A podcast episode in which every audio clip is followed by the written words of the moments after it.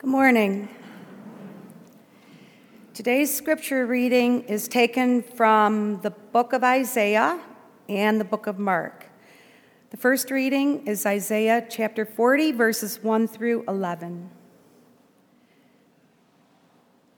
Comfort, comfort my people, says your God. Speak tenderly to Jerusalem and proclaim to her that her hard service has been completed, that her sin has been paid for that she has received from the Lord's hand double for all her sins. A voice of one calling, In the wilderness, prepare the way for the Lord, make straight in the desert a highway for our God. Every valley shall be raised up, every mountain and hill made low. The rough ground shall become level, the rugged places a plain. And the glory of the Lord will be revealed, and all the people will see it together, for the mouth of the Lord has spoken. A voice says, Cry out. And I said, What shall I cry? All people are like grass, and all their faithfulness is like the flowers of the field. The grass withers and the flowers fall because the breath of the Lord blows on them. Surely the people are grass. The grass withers and the flowers fall, but the word of our God endures forever. You who bring good news to Zion, go up on a high mountain. You who bring good news to Jerusalem, lift up your voice with a shout. Lift it up. Do not be afraid. Say to the towns of Judah, Here is your God.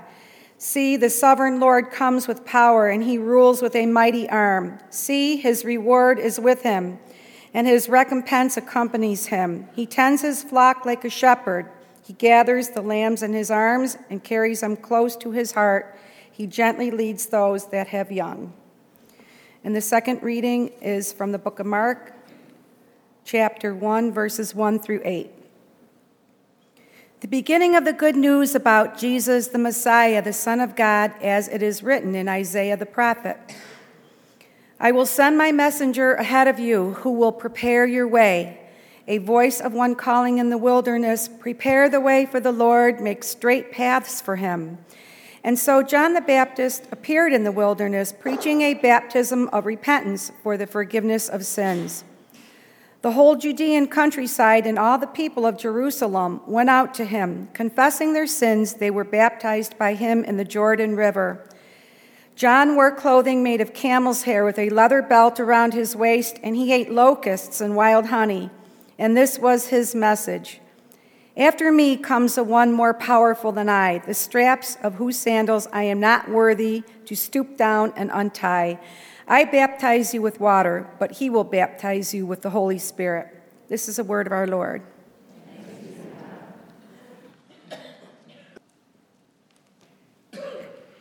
So let's pray together. Almighty and gracious God, we give you thanks for the gift that is today, the ability to be together the ability to pour our hearts in worship, singing to you, praying to you, hearing your word. And now, Lord, with our hearts open, we pray that you will fall fresh on us, that you will give each heart what you know it needs, that we will go into the world as people who bear your hope, whose people who share your light, and that the world may see and be drawn to you. In Jesus' name we pray and ask. Amen.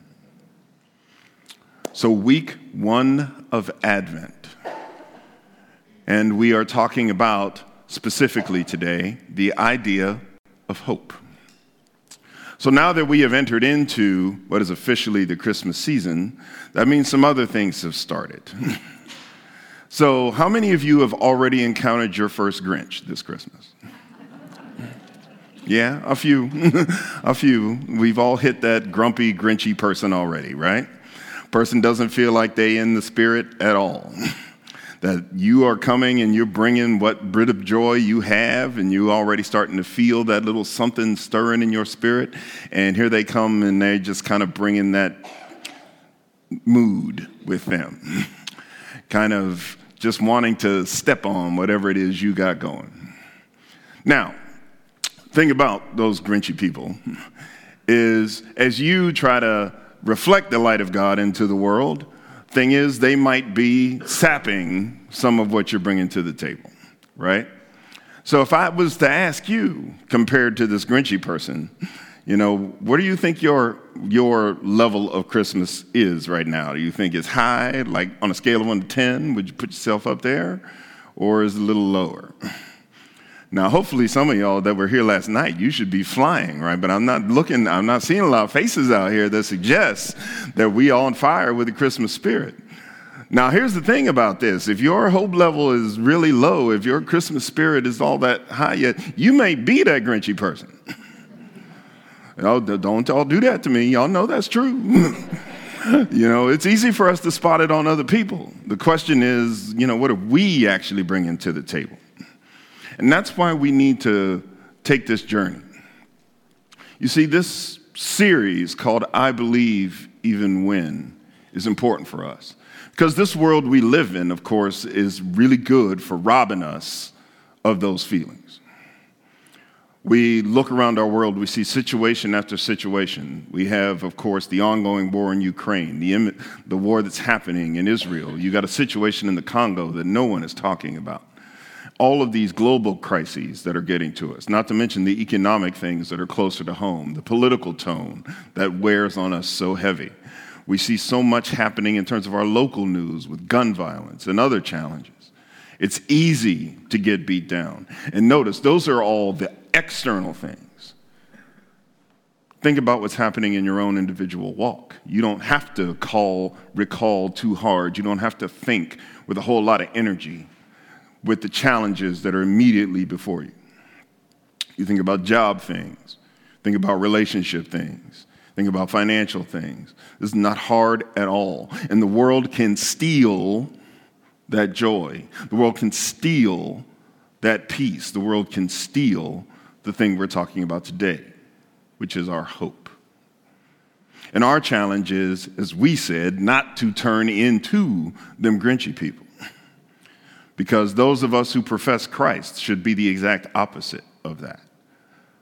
But the hard part is, is with the stuff that we already talked about during prayer time those things that we know in our news and we see happening in our social feeds, it's easy for us to slide into that place. So, what we need to make sure of is that we don't become those people.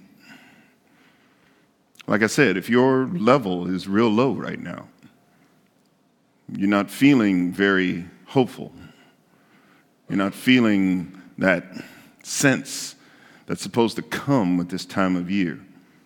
That's why we're talking about this thing. You see, this idea of hope, especially for disciples of Jesus, can be tricky business. Because it's easy to profess hope. It's easy to say that. It's easy to say it and doing the best we can even mean it, right? Because for many of us, what we'll say is, well, yes, God is there and God is God, therefore I have hope. And that's not a wrong statement. I think the challenge for us is how do we make that much more real in our lives. Because we can say those words, but the challenge is are they making any sort of difference in how you move through your day? Because that's where we need to get to. You see, in the scriptures we read, we kind of find our problem. Because that passage in Isaiah that you heard Amy read for us today talks about comfort. Comfort my people. Now, what most folk don't get about that is you may not be aware of that historical context, right? Isaiah is writing to the nation of Israel. Now, if you can, put yourself in the shoes of somebody who would have been a part of that nation of the time. They had seen their country literally overrun by a foreign power, that their capital had been destroyed, their temple had been destroyed, and many of the people were literally paraded across the desert back to the homeland of that conquering power and forced to live there in exile. Many of you have heard in your Bible studies about the exile. That's what we're talking about. And that's who that's written for. And if you're a person in this, remember, you've been raised on the stories of Abraham, of Isaac, and of Jacob. You've been raised on the stories of God sending the plagues and liberating people from slavery. You've been raised on the stories of conquering the promised land because we are God's people. That's your history. That's your faith. And yet, here you are in this foreign land, subject to the powers of these other people who don't believe what you believe. Where's your hope now? And yet, the message from God is comfort. Comfort my people. Talk to Jerusalem, meaning the nation of Israel. Talk to Jerusalem and tell them that their penalty is paid. And you hear the rest of it, how it says, you know, the, God is moving, God is coming. This is over. Your God is at work. In other words, it's time for you to get back in touch with the source of hope. Think about what we heard in Mark. You see, the nation of Israel at that time was in also a pretty challenging place. Now, the thing about Mark is, Mark is the gospel writer who writes first. And where we are here is remember, as Jesus is born, that there had been this time period that we call the silent period, that we don't really have any record of God moving in the same way that we saw in the Old Testament between the end of the Old Testament and the coming of Jesus. And that period's about 400 years. Now, that doesn't mean anything didn't happen. But I want you to think about what happens to people when you don't have that kind of interaction, when you're not getting those kinds of messages. And all of a sudden, you're just dealing with problem after problem, thing after thing. And it feels like God is just nowhere to be found, nowhere to be heard. And then you get all these fools running around like fake prophets and people who believe they're the Messiah and all this stuff popping up. And you can see it's not true. And the question becomes where's your hope now? And into that, God sends John the Baptist, the voice of one crying in the wilderness. says, God is moving. God is here. Remember, when, G- when John is sending this message, Jesus is here. He's just not in his public ministry yet. But the people, where's your heart? How jaded, how cynical, how devoid of hope might you be if that was your reality? Or maybe you can't even hear what John is saying. And see, the thing is, as we hear those messages, whether it's Isaiah, whether it's Mark, doesn't that sound kind of familiar? We think about where we are right now with all this stuff weighing so heavily on people's hearts and minds. We get to this point where we think that, well, I'm not hearing a whole lot. I'm not seeing a whole lot. And all this craziness that's happening out in the world, it's like, where are you, God? How am I supposed to be holding on to a hope in the middle of this? And that's what we're talking about. You see, as people who can easily fall into this jaded place, this cynical place, this grinchy, if I might be so bold, place. we got to remember what hope really is. See, the problem for many of us is we get hope wrong, as I said. We kind of say, well, God is there, and I believe in God, and therefore I must have hope. That's kind of how it works. but when you look at your life, you're not reflecting hope. You're not like living as a person with real hope. See, here's the difference between what I just said and the hope that I believe God wants us to really have. The hope that God truly promises. It goes beyond the sense of knowing God is real, which most of us, hopefully most of us in this room and most of us online, get that God is real. But here's the piece that's usually missing you can believe that God is real, but there's this missing ingredient there's two, really. The first is this idea of knowing that God is real, but do you really trust that God is who God says God will be? Okay? I want you to hear that again. It's one thing to know that God is there, but do you really trust that God will be who God promised God would be when you're having a low time. Because if you don't do that, it's like knowing you can call, say, a helpline for your health insurance or tech support or something like that. You know they're there, right? But when you need them and you call them, are you really expecting them to deliver? See, when you fall into that jaded place, like many of us have, you don't expect a whole lot of really great return on that. You don't want to be in that kind of place with your God, do you? Because if you really believe that God is who He says He is, then when all this stuff is going on around you, why don't you believe that God's going to be who God says He is? Because when you lay them down next to each other, that's the disconnect. Because if you have the one, seems odd that you don't have the other. I'm going to take it even further than that. Not only do you trust that God is who God said he would be, but do you really expect, when you put your prayer out there, God, my friend is sick. I really want you to heal my friend. Okay, perfectly valid prayer. And you put that out there for God to hear. And you trust that the Almighty Sovereign Creator of the universe has heard what you've had to say. Now, here's the piece that's really hard for a lot of folk. Do you really expect God to do something? Really expect God to do something? Because I encounter a lot of people who pray. But they don't pray with this thing that we talk about in church called expectation. Now, this idea, like I said, if you call for help, you expect somebody to pick up the phone and you expect them to have the answer to your question. And when they tell you what to do, you expect it to work. Right? That's expectation.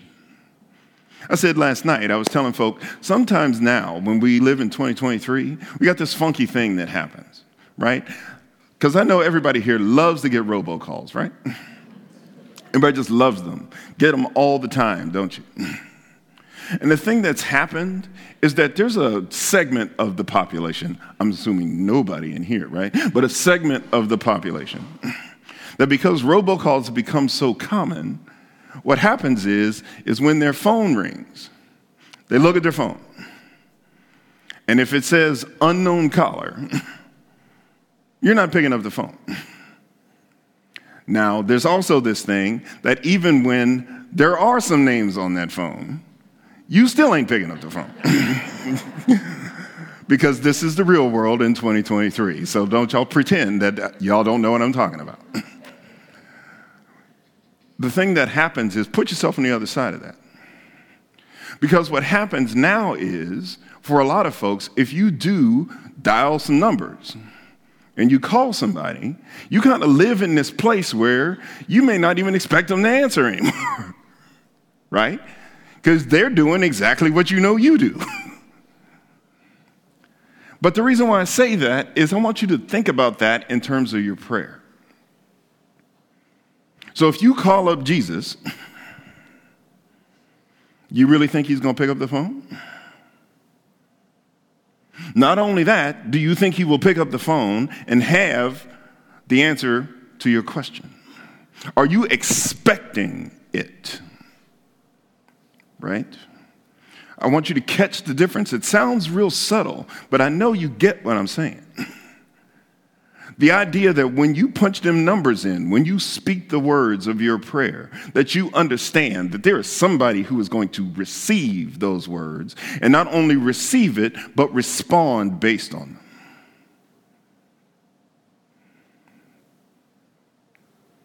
See, if you're not in that place, if you just kind of let the words of a prayer sort of fall out of your mouth and don't think that somebody's there, Somebody's actually going to hear them.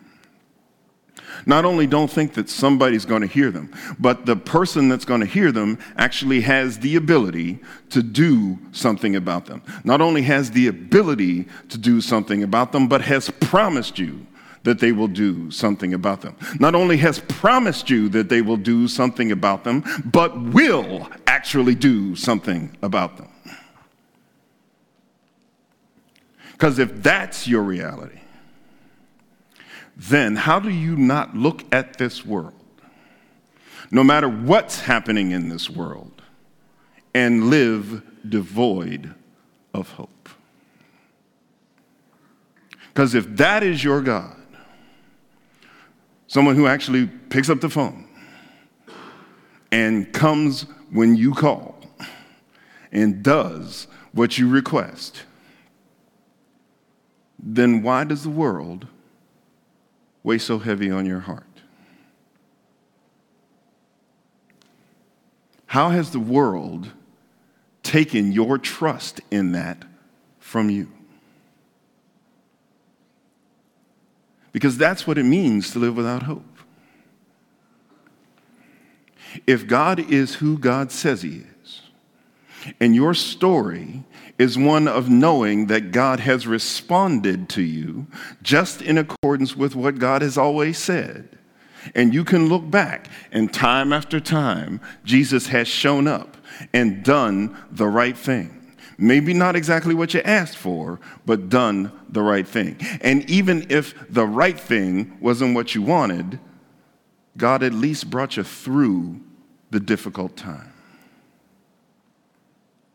And if that's your story, why then, when you wake up today or when you wake up tomorrow, you are so weighed down with this sense of cynical, well, you know, the world just going straight to hell.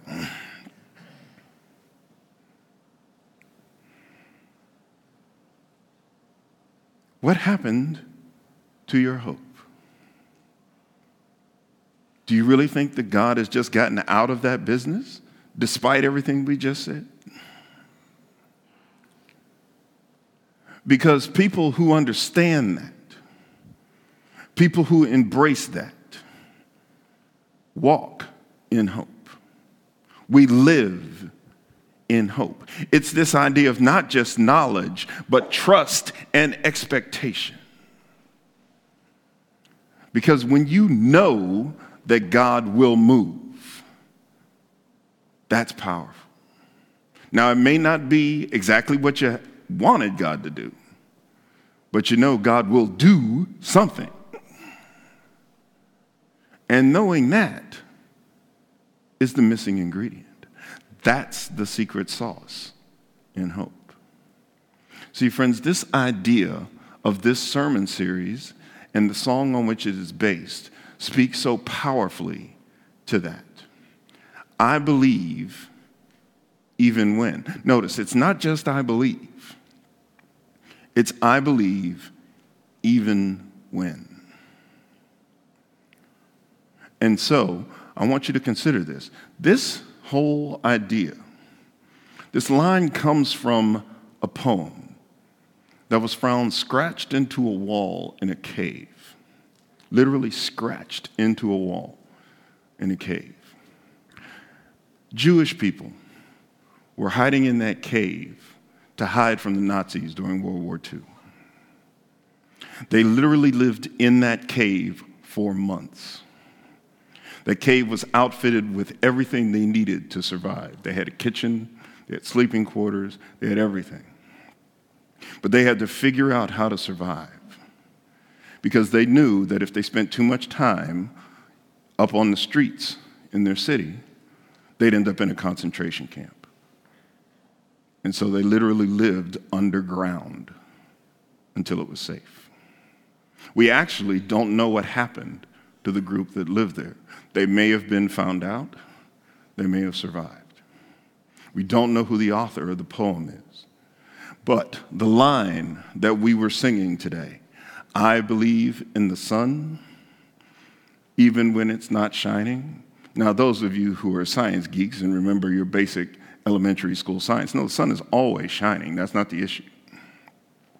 The literal translation of the line is this I believe in the sun even though it be dark. Think about living in a cave for four months. I believe in the sun even though it be dark.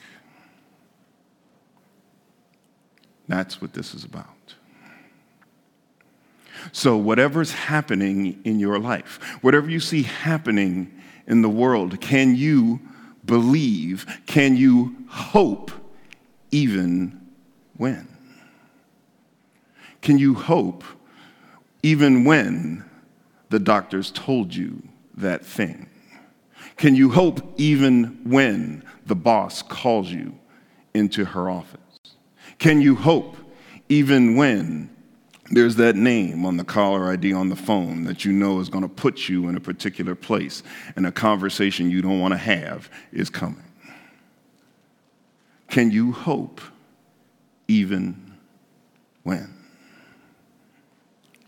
Because that's what Jesus is calling us to.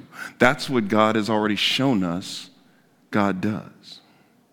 That our hope is real because it's not based on the world, it's based on God. You see that image. You see it on your bulletin, and you can see it up here. Is that idea that no matter what's happening in your world, if you can look up and you see that star, most, most people who lived during the time the star was active had no idea what it meant. But we know there was a group who did. And think about what it means to us. It means that God has done something incredible. That God is moving in our world, even if we don't quite get it.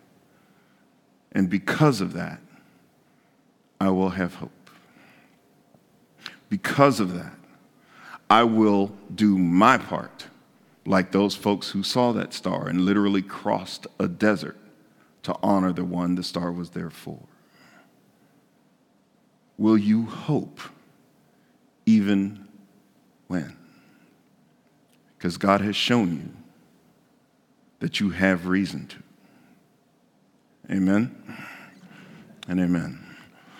Almighty God, we thank you that you are the source of our hope, that we can trust you we can trust you to be exactly who you promised us you would be.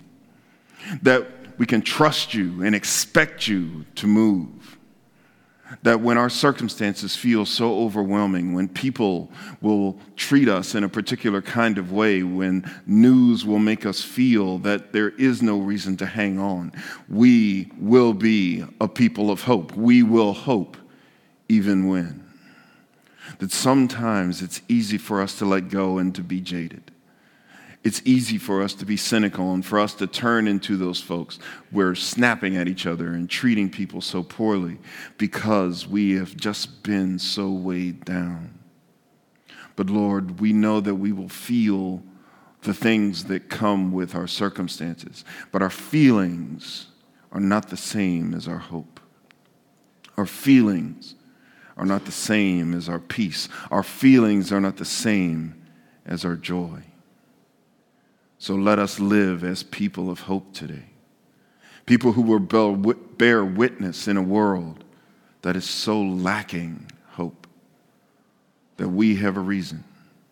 And we know the reason for our hope. And it has nothing to do with things, it has everything to do with you. In Jesus' most holy name we pray. Amen. Amen and amen. You know, that's a personal favorite of mine, that particular song, especially the line in it that says, God gives us the healing embrace that our hearts always hunger for. If you are one of those folks that find yourself devoid of hope, or longing for a new source or need to get your level raised, know where the source of that comes from. That healing embrace that your heart is truly longing for is only found in Christ. So, as you think about putting your faith into practice this week, know that we have a few things I want to call your attention to. First, Pastor Jennifer is looking for folks for this year's confirmation class. If you know someone who is the appropriate age, please reach out to her as we seek to get that class filled out. And so, have them get in touch with her. Second thing to pay attention to is Angel Tree. We still have one, one or two. One more week left. So if you haven't gotten your tag off the tree, please make sure you do that so that we can get the things in and get them to the families in need. Last piece I want to highlight, because so much is in your bulletin and you can find it either on the website or it's in the piece of paper in front of you, is that our Advent Bible study called Almost Christmas, a Wesleyan Advent experience is underway. You can come to either the morning group or the evening group. We have great conversations there. And if you're looking to reignite the hope within you, reignite the peace within you, that's a great place to start. Come and join our group on Thursdays, either at 11 or at 7 p.m. And so, our benediction for this week is, has responses to it, so let us pray together. We wait for justice.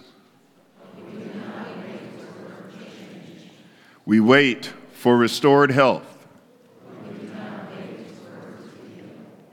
We wait for wholeness. We wait for peace. And so, my friends, like bells ringing out with the news that the sun still shines on cloudy days, fill the night left in sadness with messages of hope. Go into your lives, humming the tunes that will keep hope alive in you and that spur you on in the work of justice and reconciliation.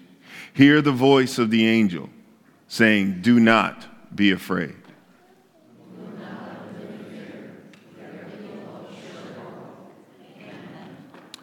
And may the, in the name of the Father, the Son, and the Holy Spirit, go now to serve God and all God's children. Amen.